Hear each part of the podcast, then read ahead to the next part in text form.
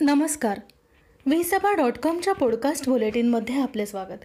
आज दिनांक तीस जून दोन हजार एकवीस. संध्याकाळच्या ठळक बातम्यांमध्ये आपले स्वागत. मी तृप्ती टिळेकर वावळ बातम्यात येत आहे. बातम्यांचे प्रायोजक आहेत स्कॉलर पोलीस भरती प्रशिक्षण वर्ग बेकराई नगर येथे सुरू. फोन नंबर नऊ शून्य शून्य सात पाच एक एक सहा एक सहा.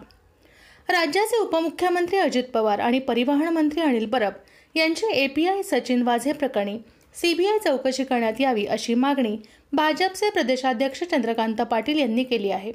केंद्रीय गृहमंत्री अमित शहा यांना एक सविस्तर पत्र लिहून पाटील यांनी ही मागणी केली आहे. स्वदेशी बनावटीची लस असणाऱ्या कोव्हॅक्सिनची निर्मिती करणाऱ्या भारत बायोटेक आणि ब्राझील सरकार यांच्यातील कोरोना प्रतिबंधक लसीच्या खरेदीच्या अनुषंगाने झालेल्या कराराला मोठा ब्रेक लागला आहे. ब्राझील सरकारने कथित अनियमिततेचा ठपका ठेवताना दोन कोटी डोसच्या ऑर्डरला तात्पुरती स्थगिती देण्याचा निर्णय घेतला आहे. दुसरीकडे कंपनीने मात्र ब्राझीलकडून कोणत्याही प्रकारची आगाऊ रक्कम आम्हाला मिळाली नसल्याचे म्हटले आहे.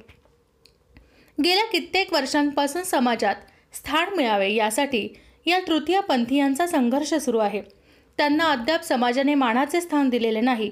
त्यांना प्रत्येक ठिकाणी भेदभाव आणि वेगळ्या नजरेने पाहिले जाते. त्यांना कमी समजले जाते. या समाजातील लोकांना शिक्षणाचा अधिकार मिळत नाही. पण तृतीयपंथी समाज हा सुशिक्षित व्हावा यासाठी या समाजातर्फे आता शाळा सुरू करण्याचा निर्णय घेण्यात आला आहे.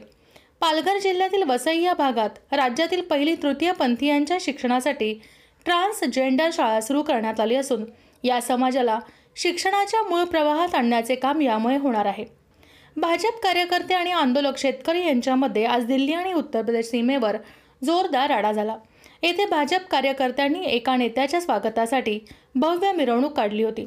दिल्ली मेरठ एक्सप्रेसवेवर दुपारी बाराच्या सुमारास हा मार्च आणि आंदोलक शेतकरी आमने सामने आल्याने तणाव निर्माण झाला होता. यावेळी आंदोलक शेतकरी आणि भाजप कार्यकर्त्यांमध्ये लाठ्या काठ्यानिशी जोरदार हाणामारी झाली.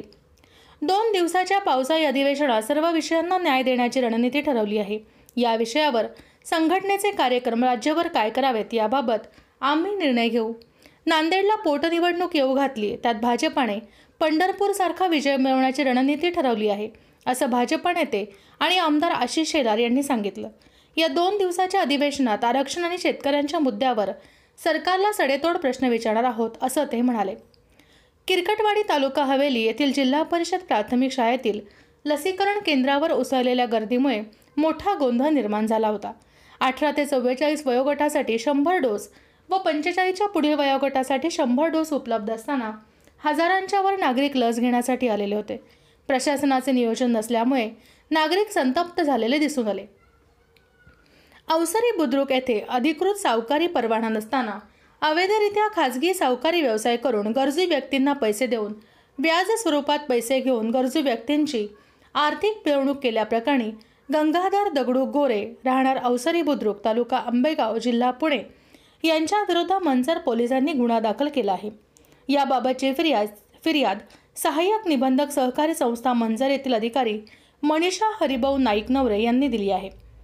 पतीचे एका महिलेसोबत प्रेमसंबंध असल्याची माहिती पत्नीला मिळाल्यानंतर तिने त्याकडे विचारपूस केली. मात्र पत्नीने केलेल्या चौकशीचा पतीला राग आल्यामुळे त्यांच्यात भांडण झाले व त्यातून पतीने पत्नीचा गळा आवळून खून केल्याचा धक्कादायक प्रकार उघडकीस आला आहे.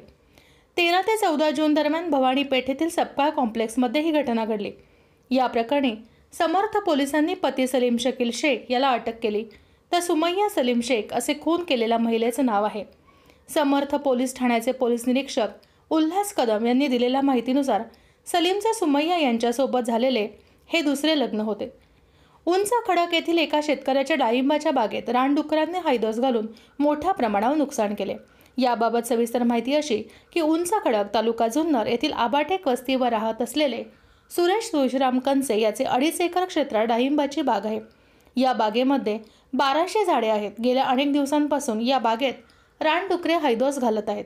ही रानडुकरे झाडांची मुळे कुरतडत आहेत. त्यामुळे झाडापाशी खड्डे पडत आहेत. भाजपकडे सत्ता नसल्यामुळे कासावीस झाले आहेत. त्यांनी कुणाकुणाची जात काढली आहे ते आम्हास माहिती आहे. राज्यपालांना सध्या वेळ नाही वेळ मिळेल तेव्हा ते सही करतील असे वक्तव्य माजी खासदार तथा शेतकरी नेते राजू शेट्टी यांनी केले आहे. ताब्यातील जमिनी आणि मिळकतींचा विकास केला तर पी एम पी एलला दरवर्षी सुमारे पाचशे कोटी रुपयांचे उत्पन्न मिळू शकणार आहे.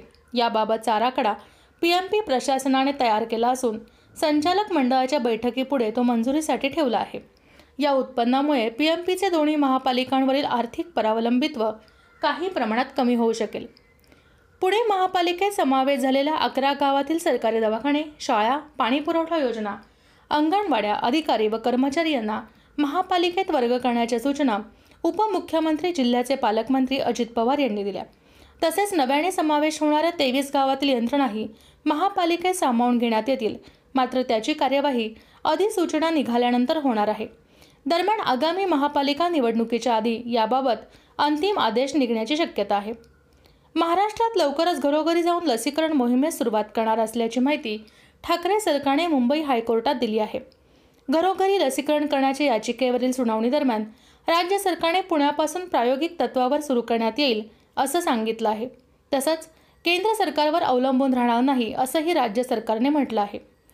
महापालिका प्रशासनाकडून वारंवार नियमात बदल केले जात आहेत. लसीकरणात हस्तक्षेप होत असल्याने अठरा ते चव्वेचाळीस वयोगटाचे लसीकरण शंभर टक्के ऑनलाईन बुकिंगद्वारे केले जात होते. आता पुन्हा दोन दिवसात नियम बदलत सत्तर टक्के ऑनलाईन व तीस टक्के लस थेट केंद्रावर उपलब्ध केली जाणार आहे. हा नियम उद्या बुधवारपासून लागू होणार आहे.